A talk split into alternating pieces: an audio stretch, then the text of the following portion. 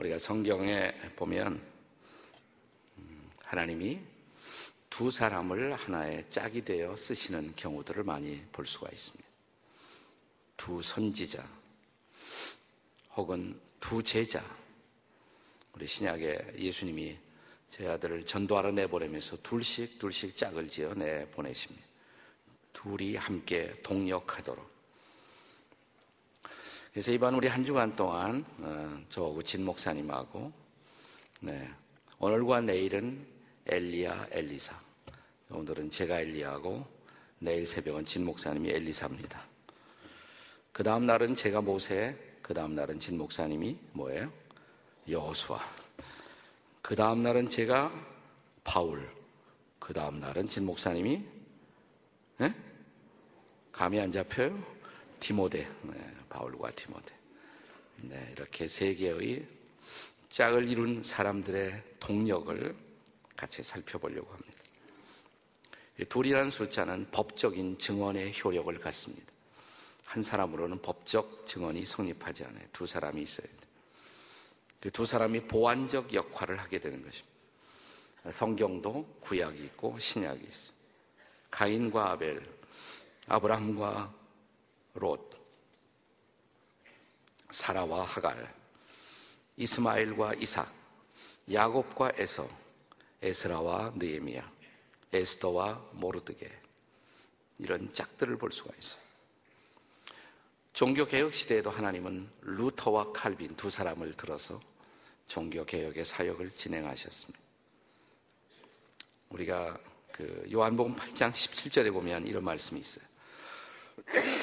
한번 같이 읽겠습니다. 요한복음 8장 17절 시작. 율법에도 두 사람의 증언이 참되다 그랬습니다. 두 사람이 함께 있어야 돼요. 가정에서도 남편과 아내, 부부는 동역자입니다. 부부가 동역자가 되어서 함께 가정에서 하나님의 일을 이루어 나가는 모습은 얼마나 아름다운 모습인지요. 짝믿음, 혼자만 믿음 갖고 있는 사람들이 참 힘들어하잖아요. 저는 그런 가정에 금년에 나머지 짝도 잘 믿어서 동력이 이루어지기를 주의 이름으로 축원합니다. 엘리야와 엘리사, 두 사람도 일종의 환상의 콤비처럼 아름다운 하나님의 사역을 이루었습니다. 두 사람이 살았던 시대에 공통점이 있다면 악한 왕이 통치하고 있었다는 사실입니다. 그리고 이러한 지도자, 왕의 영향을 통해서 전국적으로 우상 숭배가 성행하고 있었던 그런 시대였습니다. 이때 하나님은 두 사람을 들어서 쓰십니다. 엘리야와 엘리사를. 그리고 이 두 사람은 예언과 기적이라는 두 개의 방편을 통해서 하나님의 사역을 이루어갔습니다.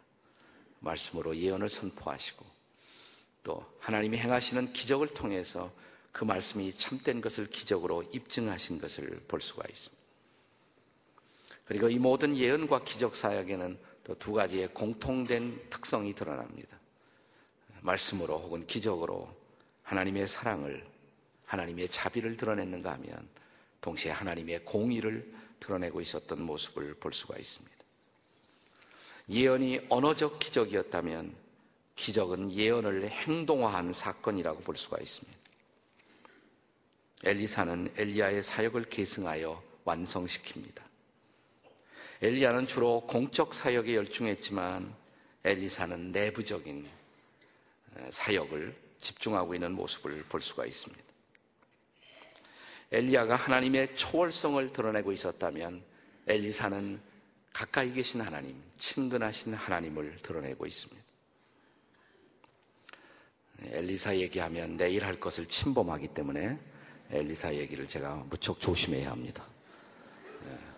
내 뒤에 오시는 분의 영역을 침범하지 않기 위해서 무지무지하게 제가 신경 쓰고 있다는 것이 보이십니까? 엘리야가 엘리야, 내일은 엘리사, 엘리야. 엘리야가 활동하고 있었던 배경은 열왕기상 17장부터 22장이 주로 배경을 이루고 있습니다. 아합 시대를 배경으로 하고 있습니다.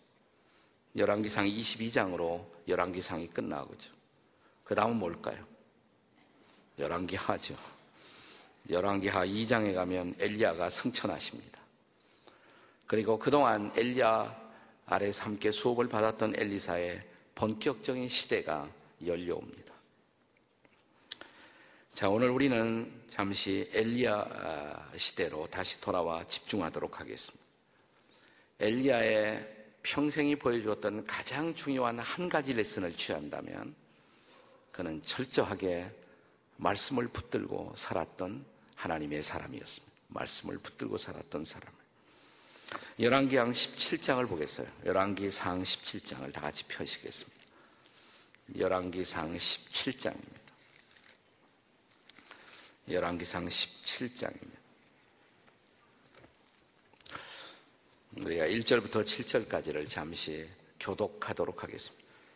제가 한 절 읽고 다음 절 여러분이 읽으시고 열왕기상 17장 1절부터 7절까지를 교독하겠습니다. 길르앗에 세우고 하는 자 중에 디셉 사람 엘리야가 아합에게 말하되 내가 섬기는 이스라엘의 하나님 여호와께서 살아계심을 두고 맹세하노니 내 말이 없으면 수년 동안 비도 이슬도 있지 아니하리라 하니라. 2절 다 같이.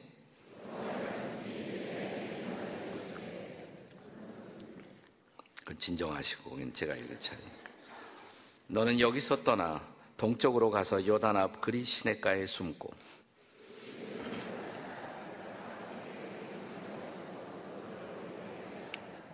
그가 여호와의 말씀과 같이하여 곧 가서 요단 앞 그릿 시냇가에 머물매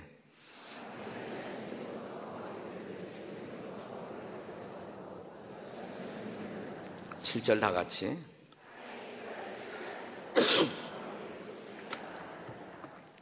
아멘. 네.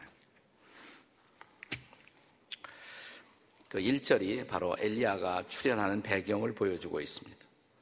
어느 날 갑자기 엘리야가 그 당시 이스라엘의 통치자였던 아합 왕 앞에 등장한 거예요. 그리고 이런 예언을 합니다. 내 말이 없으면, 내 말을 듣지 않으면, 이 말입니다. 아니, 나를 통해서 전달되는 하나님의 말씀을, 여호와의 말씀을 당신이 순종하지 않으면 이 땅에는 앞으로 수년 동안 비도 이슬도 내리지 아니할 것입니다. 엄청난 경고의 말씀이죠. 수년 동안 비와 이슬이 내리지 않으면 어떻게 되겠습니까? 그 땅은 황폐하게 될 것입니다. 저주의 땅이 될 것입니다. 어느 날 갑자기 이 경고를 받은 아합 왕은 얼마나 당황했겠어요. 화가 났을 것입니다. 네가 누군데 이런 저주의 말을 하느냐. 네. 그런데 이 말씀을 전하자마자 한동안 아마 어리 빠졌던 것 같아요. 어떻게 할까 생각하고 있는데 그 순간 다시 하나님의 말씀이 엘리야에게 임한 것입니다. 2절 여호와의 말씀이 엘리야에게 임하 이르시되 너는 여기서 떠나 동쪽으로 가서 요단 앞 그릿 시냇가에 숨어라. 빨리 도망가라 이 말이에요. 네가 할 말을 전했으니까, 예언의 말씀을, 심판의 말씀을 전했으니까 이제는 도망가라. 그릿 시냇가에 가서 숨어라. 네. 그래서 도망갑니다. 처음에 엄청난 말씀을 받고 아합은 어떻게 하지 아직 액션을 못하고 있었던 사이에 하나님은 엘리야 당신의 종을 예언의 말씀을 전하게 하신 후에 숨긴 거예요. 도피시킨 것입니다. 그릿 시냇가에 숨어라. 근데 그 말을 딱 들었던 순간 그 그릿이라는 시냇가는 유대 광야에서 가장 깊은 골짜기거든요. 거기 하면 아무것도 먹을 것이 없어요. 예. 그러니까 아마 그릿 시냇가로 가라 그랬을 때 즉각적으로 엘리야의 마음속에 일어난 반응이 있다면 하나님 거기 가서 뭘 먹고 살아요? 거기 가서 뭘 먹고 살아요? 자, 그럴 줄 알고 4절에 보면 하나님이 이렇게 말씀하십니다. 거기 가면 시냇물이 있으니까 드링크는 그걸로 해결하고 또 까마귀를 명령하여 거기서 너를 먹이게 아니라 내가 까마귀로 공수를 시켜서 네 먹을 것을 공급할 테니까 염려하지 말아라. 자, 이 말씀을 받고 이제 안심하고 가죠. 자, 5절입니다. 여기 중요한 말씀에 따라서 하세요. 그가 여호와의 말씀과 같이하여 곧 가서. 근데 그게 말이 됩니까? 까마귀 어떻게 먹을 것을 주나? 내가 헛것을 보지 않았나? 내가 잘못된 음성을 듣지 않았나, 아마 이런 생각도 있었을 것입니다. 그러나 그것이 하나님의 말씀인 것을 인지한 엘리야는 이렇게 응답했습니다. 말씀과 같이 하여 곧 가서. 말씀에 순종했다 이 말이에요. 말씀 그대로 순종한. 그랬더니 어떤 사건이 일어났습니다. 까마귀들이 아침에도 떡과 고기를, 저녁에도 떡과 고기를 가져왔다. 네, 하루에 2번씩. 이거 보면 사람이 하루에 2 끼면 사는 것 같아요. 네. 근데 3개씩 먹으느라 우리가 고생하죠. 네. 하나님이 떡만 공급한 것이 아니라 고기까지 공급하셨어요. 떡과 고기를 공급하셨어요. 네. 그래서 그 글시내가에서 잘 머물러 있었단 말이죠. 아마 거의 한 3년 가까이 그렇게 머물러 있었을 것입니다. 그런데 7절의 마지막에 보시면 얼마 후에 그 시내가 마르니라 그랬어요. 시내가 마르니라. 뭐가 해결이 안 돼요? 드링크가 해결이 안 된단 말이에요. 시내가 말라버리면. 또 어디론가 가야 하잖아요. 그러나 아직 하나님의 말씀이 없었어요. 엘리야의 전 생애를 살펴보면 그의 생애를 특징짓는 중요한 사건 하나가 있습니다. 그는 결코 말씀보다 앞서지 않았습니다. 그는 결코 말씀보다 앞서지 않았어. 하나님이 말씀하시면 듣고 그리고 순종하고 그 말씀에 입각해서 살아간 생애, 이것이 철저하게 엘리야의 생애를 만들고 있었던 것입니다. 시내가 마른데도 아직도 엘리야는 거기에 있었습니다. 시냇물이 말라가는데도 엘리야는 뭐예요? 아직도 거기에 있었어요. 왜? 말씀이 없었기 때문에. 8절, 드디어 말씀이 임합니다. 자, 열왕기상 17장 8절 다 같이 읽습니다. 시작. 여호와의 말씀이 엘리야에게 임하여 이르시되. 예, 아마 시냇물이 말라서 이제 큰일 났다 하는 결정적 순간 하나님이 아시잖아요. 예, 일어나라 그랬어요. 9절에 너는 일어나라. 이제 시돈에 속한 사르밧으로 가라. 시돈에 속한 사르밧. 이건 레바논 쪽에 있는 겁니다. 레바논 쪽. 저 북쪽에 레바논 쪽. 사르밧으로 가라. 거기 머물라. 내가 그곳 과부를 준비했다. 과부를 준비했다. 엘리야가 어떤 연상을 했을까요? 아, 그동안 내가 그리시네가에서 이렇게 까마귀가 물어다주는 음식 먹고 고생한 사정을 아시고 하나님이 나를 위해서 100만 장자 과부를 준비하셨구나. 엘리야가 출발합니다. 100만 장자 과부를 찾아 이제 길을 떠나기 시작합니다. 자, 10절. 그가 일어나 사르밧으로 가서. 이게 중요해요. 9절에 보면, 자, 8절에 말씀이 임했고, 9절에 일어나 어디로 가라? 사르밧. 시돈 땅 사르밧으로 가라. 사르밧으로 가라. 10절. 그가 일어나 사르밧으로 갔다. 하나님이 말씀하시고 뭐예요? 말씀을 듣고 순종하시고. 엘리야의 삶을 만드는 패턴이에요. 중요한 패턴. 말씀하시고, 듣고, 순종하고 갔다 이 말이에요. 갔다.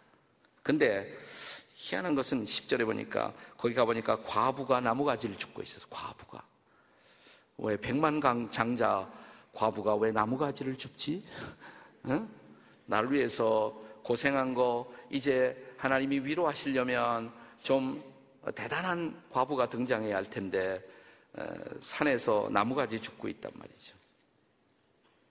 그래도 혹시 하나님이 준비하신 여인일지 몰라. 그래서 어떻게 했습니까? 이에 불러 이르되 청하건대 그릇에 물을 조금 가져다가 나로 마시게 하라. 내가 물을 마시고 싶은데 저에게 물을 좀 주실 수가 있습니까? 11절. 그가 가지러 갈 때 엘리야가 그를 불러 이르되 청하건대 네 손에 떡도 한 조각 좀 달라. 떡도 한 조각 좀 달라. 그랬더니 여인의 대답입니다. 12절에. 당신의 하나님 여호와께서 살아계심을 두고 맹세하노니 나는 떡이 없고 가루 한 움큼 병에 기름 조금뿐이라. 내가 나무가지를 주워다가 나와 내 아들을 위하여 음식을 만들어 먹고 그 후에는 죽으리라. 내가 가진 전 재산은 가루 한 움큼 병에 기름 조금 한 끼 분량 이거 먹고 내일부터 죽을 작정입니다. 하필이면 이런 여자를 갖다 인도하실 줄 알았어요. 하필이면 이런 여자. 그죠? 아니야. 이 여인은 아니야. 이 동네에 100만 장자 과부님 어디 계십니까? 이렇게 찾아야 마땅하지 않겠습니까? 네. 그러나 엘리야가 이렇게 말합니다. 두려워 말라. 네 말대로 하려니와 먼저 그것으로 나를 위해서 작은 떡 한 개를 만들어내게 그걸 가져오라. 그러면 하나님이 하실 일을 하실 것이다. 이스라엘 하나님 여호와의 말씀이 나 여호와가 피를 지면에 내리는 날까지 그 통에 가루가 떨어지지 아니하고 병에 기름이 없어지지 아니하리라.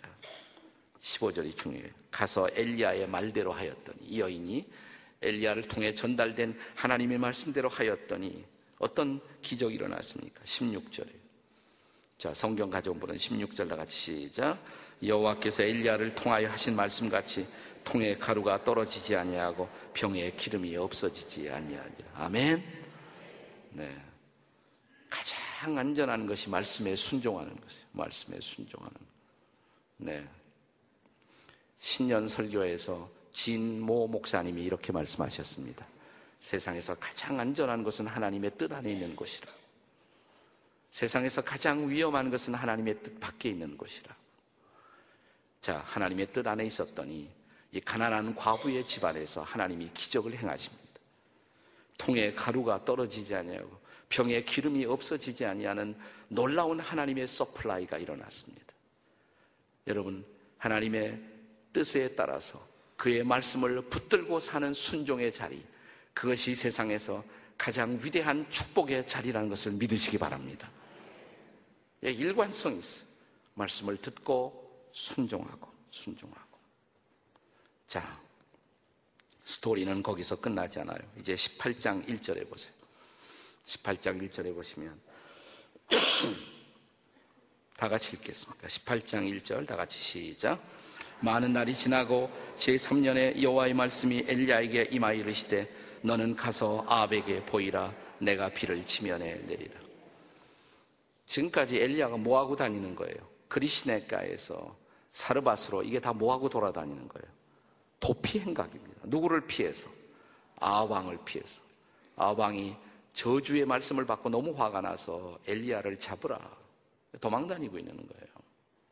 자, 그런데 한 3년쯤 이제 시간이 지나가서 많은 날을 지나고 제3년에 여호와의 말씀이 엘리야에게 임했습니다. 드디어 하나님의 말씀이 또 한 번 임했습니다. 너는 가서 뭐예요? 아합에게 보이라. 아합에게 보이라. 지금까지 도망 다녔어요. 도망도 하나님의 말씀을 따라 도망 다닌 거예요. 도망도 하나님의 말씀 따라 도망 다니면 괜찮아요. 네, 하나님이 도망가라 그러니까 도망간 거예요. 근데 이제 뭐냐면 도망가지 말라 이 말이에요. 아합을 만나라 이 말이에요. 아합에게 보이라 이 말이에요. 자, 2절에 어떻게 응답했습니까? 2절 다 같이 읽습니다. 시작. 엘리야가 아합에게 보이려고 가니 그때 사마리아의 기근이 심하여. 드디어 갔어요. 만났습니다. 그래서 엘리야와 아합의 대결, 갈멜산의 결전, 아합왕이 부리는 그런 바알의 선지자들 450명, 아세라 선지자 400명, 850대 1의 결전을 벌이는 거예요. 그래서 위대한 결전이 벌어지는 거예요. 하나님이 도망가라 그러면 도망가고, 나타나 그러면 나타나고. 그는 결코 말씀보다 앞서지 않았습니다. 그는 기도하고 말씀 받고 움직이고. 여러분, 이사 갈 때 기도하고 이사 가십니까? 교회에서 멀리 가서 사시는 분들 기도하고 가셨습니까? 그리로 그냥 학군 좋은 곳 찾아가셨습니까? 네, 우리가 한 장소를 옮길 때도 말씀을 받아야 돼요. 한 장소를 옮길 때, 중요한 결정을 할 때도 말씀을 받아야 돼요. 금년 한 해 나는 여러분이 말씀보다 결코 앞서지 않게 되기를 주의 이름으로 축복합니다. 말씀을 붙들고 사시기 바랍니다. 항상 말씀을 따라 살아가는 말씀의 사람이었어요. 네. 우리가 엘리야의 생애를 보면 결정적인 위기가 와요. 결정적인 위기. 그때 엘리야가 말씀 따라 잘 살다가, 엘리야도 인간이니까, 자, 야고보에 보면 엘리야가 우리와 성정이 같은 사람이로대. 말씀을 잘하고 큐티 잘하고 새벽 기도에 잘하고 말씀 따라 살다가 엘리야가 말씀을 등한히 한 때가 있었어요. 그때 엘리야가 휘청거리는 순간이에요. 그때 바로 엘리야는 로뎀나무 아래서 나는 더 이상 살기 싫습니다. 죽겠습니다. 이런 독백을 하는 아주 엘리야답지 않은 모습을 보이게 되죠. 그러나 그때 엘리야가 다시 일어나게 됩니다. 그때도 뭐냐, 말씀을 받고 일어나요. 말씀을 받고. 우리가 19장에 보시면, 열왕기상 19장에 보시면 바로 이 19장이 노뎀나무 아래 사건을 증언하고 있는 장이죠. 네, 19장 4절에서 하나님 죽고 싶습니다, 이런 푸념을, 독백을 하고 있는 엘리야의 모습을 볼 수가 있습니다. 근데 그 후에 19장 9절에 보시면 성경은 이렇게 증언합니다. 19장 9절에 엘리야가 그곳 굴에 들어가 거기서 머물더니 뭐가 임했어요? 여호와의 말씀이 임하이라 하시되, 그리고 살아나요. 말씀 받고 살아나요. 여러분, 말씀이 없이는 살 수가 없어요. 하나님의 백성들은 하나님의 말씀과 더불어 사는 거예요. 말씀 받고 일어나요. 그리고 더 구체적으로 하나님의 말씀이 세미한 음성으로 다가오죠. 세미한 음성으로. 12절에 보시면, 자, 지진이 지나가고 바람이 지나가고 불이 지나간 그 후에 세미한 음성이 들려왔어요. 여호와의 음성이에요. 하나님의 음성이에요. 아주 세미한 음성으로, 세미한 소리가 있는지라. 세미한 소리. small, still voice. 작은 목소리가 들려와요. 그렇지만 하나님의 음성이었어요. 내가 너와 같이 하는 거야. 뭘 걱정해. 이 하나님의 음성 듣고 엘리야는 벌떡 일어나 살아나. 여러분, 하나님의 말씀이 없이는 살 수가 없어요. 자, 이 말씀 붙들고 살아가는 엘리야의 모습을 바라보면서 그 같이 살던 과부, 한동안 같은 집에 머물던 과부가 이런 말씀을 합니다. 17장 24절에 보시면 이런 증언을 해요. 17장 24절에 보시면 여인이 엘리야에게 이르되, 내가 이제야 당신은 하나님의 사람이시요 당신의 입에 있는 여호와의 말씀이 진실한 줄 알겠습니다. 엘리야에게 붙여진 가장 명예로운 별명이 뭐냐면 하나님의 사람이에요. 하나님의 사람. 우리 옆에 있는 분들에게 하나님의 사람이 됩시다. 다 같이 하나님의 사람이 됩시다. 근데 엘리야를 하나님의 사람으로 만든 건 뭐냐면 하나님의 말씀이에요. 말씀을 붙들고 하나님의 사람이 됩니다. 나는 금년 한 해 동안, 신년 한 해 동안 살 때 여러분이 무엇보다 말씀을 가까이 하게 되시기를 주의 이름으로 축원합니다. QT 중단했던 분들 다시 QT 하세요. 다시 GT책 붙들고 다시 말씀을 읽는 삶을 다시 시작하세요. 경건의 시간을 다시 시작하세요. 새벽 기도회를 통해서 만나길 원하는 사람들은 다시 기도회를 시작하세요. 말씀을 읽고 듣고 공부하고 묵상하고 암송하고, 이 말씀을 통해서만 하나님의 음성을 날마다 듣고 그 말씀에 응답하는 순종을 통해서만 우리는 하나님의 사람으로 한평생을 살 수가 있는 것입니다. 새해가 밝았습니다.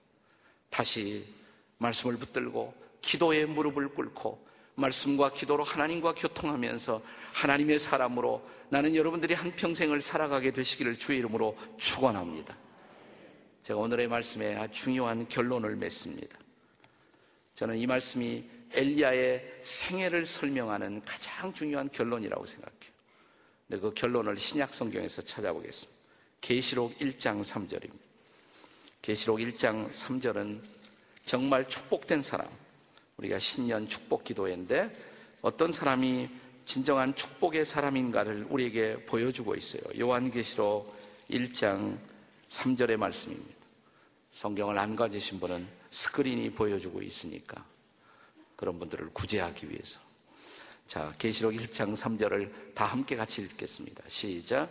예언의 말씀을 읽는 자와 듣는 자와 그 가운데 기록한 것을 지키는 자는 복이 있나니 때가 가까웁니다. 어떤 사람이 복이 있어요? 예언의 말씀을. 사람들은 앞길에 대해서 궁금해합니다. 금년 한 해 어떤 일이 생길까? 5년 후에, 10년 후에 내 인생에 어떤 일이 생길까? 성경 말씀은 점성술처럼 네가 한 달 후에 북쪽에 가서 귀인을 만나니라, 이런 말씀을 하지는 않아요. 그런 말씀을 하진 않지만 말씀의 원리를 따라 말씀을 붙들고 사면 그것이 바로 축복이라고. 여러분, 우리의 미래를 가장 정확하게 아시는 분은 하나님이세요. 그 하나님이 나에게 말씀하시고 내가 하나님의 말씀을 붙들고 살면 무엇을 걱정하세요? 그렇습니다. 미래를 두려워할 필요가 없어요. 미래를 붙들고 계시는 하나님을 가까이 하시기 바랍니다. 그의 말씀을 들으시기 바랍니다. 그의 말씀을 읽고 듣고 순종하는 한 해, 그러면 무슨 뭘 약속했어요? 복이 있다 그랬어요. 복이 있다. 금년 한 해 하나님의 말씀을 듣고 하나님의 말씀을 가까이 하고 큐티하고 하나님의 음성을 들으면서 하나님의 인도를 받아 정말 금년 한 해가 축복의 한 해가 되시기를 주의 이름으로 축원합니다. 기도하시겠습니다.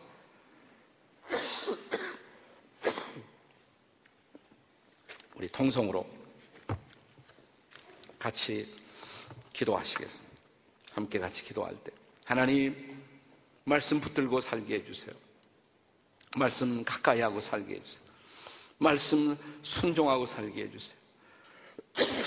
말씀 없이 살 수 없어요. 하나님의 인도 없이 나는 결코 내 인생을 살 수가 없어요. 주님, 제가 20년에 결심합니다. 말씀 붙들고 살게 주시옵소서. 우리 다 같이 주여 부르짖고 함께 기도, 통성으로 기도하시겠습니다. 기도하십시오. 주여, 우리가 주 앞에 나와 기도합니다. 우리의 인생을 다스리시는 전능하신 하나님 앞에 우리를 도와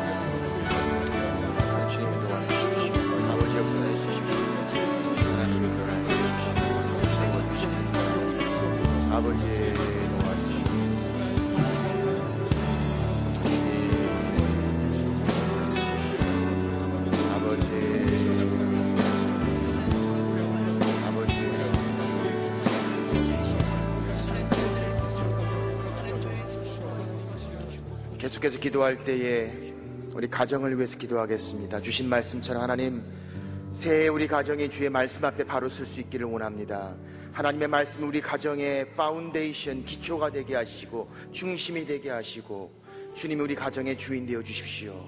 우리 가정을 위해서, 우리 자녀들을 위해서 주의 말씀 앞에 바로 설 수 있도록 이 시간 한번 같이 통성으로 함께 기도합니다. 하나님 아버지, 이 시간에 간절히 기도합니다. 주님, 주께서 역사하여 주시옵소서. 우리 가정을 붙잡아 주시기를 기도합니다. 우리의 자녀를 붙잡아 주시기를 기도합니다. 하나님, 우리 가정이 주의 말씀 앞에 설 수 있도록 도와주십시오. 하나님 아버지, 은혜를 베풀어 주시기를 기도합니다. 새로운 한 해를 시작합니다. 주님, 역사하여 주시옵소서. 하나님의 영으로 함께하여 주시옵소서. 아버지, 한 분 한 분 우리 가정이 주님 앞에 쓰게 하시고 우리 자녀들 위해서 기도합니다. 아버지, 그들이 주 앞에 설 수 있도록 도와주십시오. 아버지, 말씀의 프로텍션을 받을 수 있도록 도와주시고 성령의 충만함을 허락해 주시고 말씀 가운데 쓸 수 있도록 하나님 은혜를 베풀어 주시기를 기도합니다. 우리의 것들을 채우시고 공급하시는 주님, 우리의 가정을 만나주시고 말씀하여 주시고 주의 성령 역사하여 주시옵소서. 하나님 채워주시기를 기도합니다. 주께서 은혜를 더하여 주시기를 기도합니다. 하나님 도와주시옵소서. 성령의 역사하여 주시옵소서. 우리 가정을 붙잡아 주시고 우리 자녀들의 장래를 붙잡아 주시옵소서. 그들이 여놓고 중요한 시간에 주의 말씀 앞에 쓸 수 있도록 도와주시고 하나님 인도하심을 받을 수 있도록 도와주시고 주의 성령으로 충만할 수 있도록 하나님 은혜를 더하여 주시기를 기도합니다. 아버지, 움직여 주시옵소서. 주님, 채워 주시옵소서. 역사하여 주시기를 간절히 기도합니다. 주님, 도와주시옵소서. 아버지, 은혜를 베풀어 주시기를 기도합니다. 아버지, 은혜를 더하여 주시옵소서. 아버지, 계속 기도하는 가운데 우리 교회를 위해서 기도하겠습니다. 우리 교회에 주의 말씀이 필요합니다. 하나님의 말씀이 선포될 뿐만 아니라 주님, 우리에게 말씀하여 주십시오. 말씀이 우리의 심령에 새로운 변화와 능력을 주시도록 우리 개인의 삶과 교회를 위해서 주님 말씀하시옵소서. 우리 같이 한번 통성으로 기도하겠습니다. 하나님 아버지, 주님 앞에 나갑니다. 주님, 말씀하여 주시옵소서. 아버지, 역사하여 주시옵소서. 주님, 주께서 은혜를 더하여 주시옵소서. 주님, 채워주시기를 기도합니다. 아버지, 주장하여 주시옵소서. 아버지, 함께하여 주시옵소서. 아버지, 우리에게 말씀을 주셔서 말씀이 우리 발에 대기하시고 말씀대로 움직일 수 있도록 도와주시기를 기도합니다. 주님 채워주시옵소서. 하나님 말씀대로 살아 움직이는 하나님의 사람들에게 하시고 말씀이 선포되는 교회가 되게 하시고 주께서 존귀하심을 받으시는 교회가 될 수 있도록 하나님 역사하여 주시기를 기도합니다. 하나님께서 말씀하여 주시옵소서. 주의 말씀의 능력이 선포되게 하시고 이 땅에 그리스도의 계절이 말씀으로 하나님 은혜를 더하여 주시기를 간절히 기도합니다. 주님 채워주시옵소서. 주님 역사하여 주시옵소서. 하나님 인도하여 주시기를 기도합니다. 주님 앞에 나간 가운데 있사오니 주여 주의 말씀이 온 땅을 이룰 수 있도록 주님 도와주시고 채워주시고 하나님 도와주시옵소서. 주님 역사하여 주시기를 간절히 기도합니다. 아버지 주의 교회를 주의 말씀으로 세워주시옵소서. 하나님의 주를 존귀히 여기며 주님을 높이는 교회가 되도록 은혜를 더하여 주시옵소서. 한 번 더 기도합니다. 이 시간 특별히 기도할 때 우리 이 나라와 민족을 위해서 기도합니다. 이 땅에 그리스도의 복음이 들어가서 하나님의 교회가 세상의 어떤 교회보다도 빨리 성장했다고 칭찬받는 이때에 한국의 교회들을 바라보며 기독교인들을 바라보며 세상으로부터 손가락질 받고 있는 이 어렵고 힘든 때에 우리 함께 기도하기를 원합니다. 하나님 이 땅에 주의 말씀을 회복시켜 주십시오. 이 땅에 주의 말씀의 절대성과 존귀함을 회복시켜 주십시오. 하나님의 교회들이 다시 한번 주의 말씀 앞에 깨끗해질 수 있도록 그래서 사람들의 손가락질을 받는 교회가 아니라 주의 말씀으로 그들을 인도하는 교회가 될 수 있도록 하나님의 교회를 주의 말씀으로 새롭게 해주십시오. 우리 시간에 한번 한국 교회를 향해서 이 땅을 향해서 이 민족을 향해서 같이 한번 통성으로 기도합니다. 하나님 아버지 신제 주님 앞에 나갑니다. 아버지 이 땅에 주의 복음을 더하여 주시옵소서. 성령께서 역사하여 주시옵소서. 하나님 채워주시기를 기도합니다. 주님 말씀하여 주시옵소서. 아버지 은혜를 더하여 주시기를 기도합니다. 아버지여 말씀하여 주시옵소서. 아버지 역사하여 주시옵소서. 하나님 채워주시기를 기도합니다. 주님 도와주시옵소서. 아버지 은혜를 베풀어 주시고 아버지 한국교회가 바로 쓸 수 있도록 아버지 한국 크리스천들이 바로 쓸 수 있도록 이 땅의 주의 복음을 빛을 말씀을 영성령을 전할 수 있도록 아버지 역사하여 주시기를 기도합니다. 이를 우리 직접교회를 사용하여 주시옵소서. 새로운 한 해가 주의 말씀이 선포되며 말씀의 존귀하심을 받는 교회가 될 수 있도록 하나님 역사하여 주시기를 기도합니다. 아버지 주장하여 주시옵소서. 주님 채워주시옵소서. 아버지 은혜를 더하여 주시기를 기도합니다. 이 땅에 그리스도의 복음이 임할 수 있도록 그리스도의 붉은 피로 땅에 주의 복음이 임할 수 있도록 하나님 역사하여 주시옵소서. 하나님 주장하여 주시기를 기도합니다. 하나님 채워주시옵소서. 아버지 역사하여 주시기를 기도합니다. 아버지 은혜를 도와주시옵소서. 아버지 도와주시기를 기도합니다. 하나님 아버지 도와주시옵소서. 오 주님 그렇습니다. 주의 말씀이 우리에게 필요합니다. 주의 말씀이 우리의 생명이 되시고 주의 말씀이 우리 길의 빛이 되시고 등이 되시고 주의 말씀이 하나님의 능력인 것을 고백합니다. 하나님 새로운 한 해를 시작하면서 우리에게 이런 능력을 허락하여 주옵소서.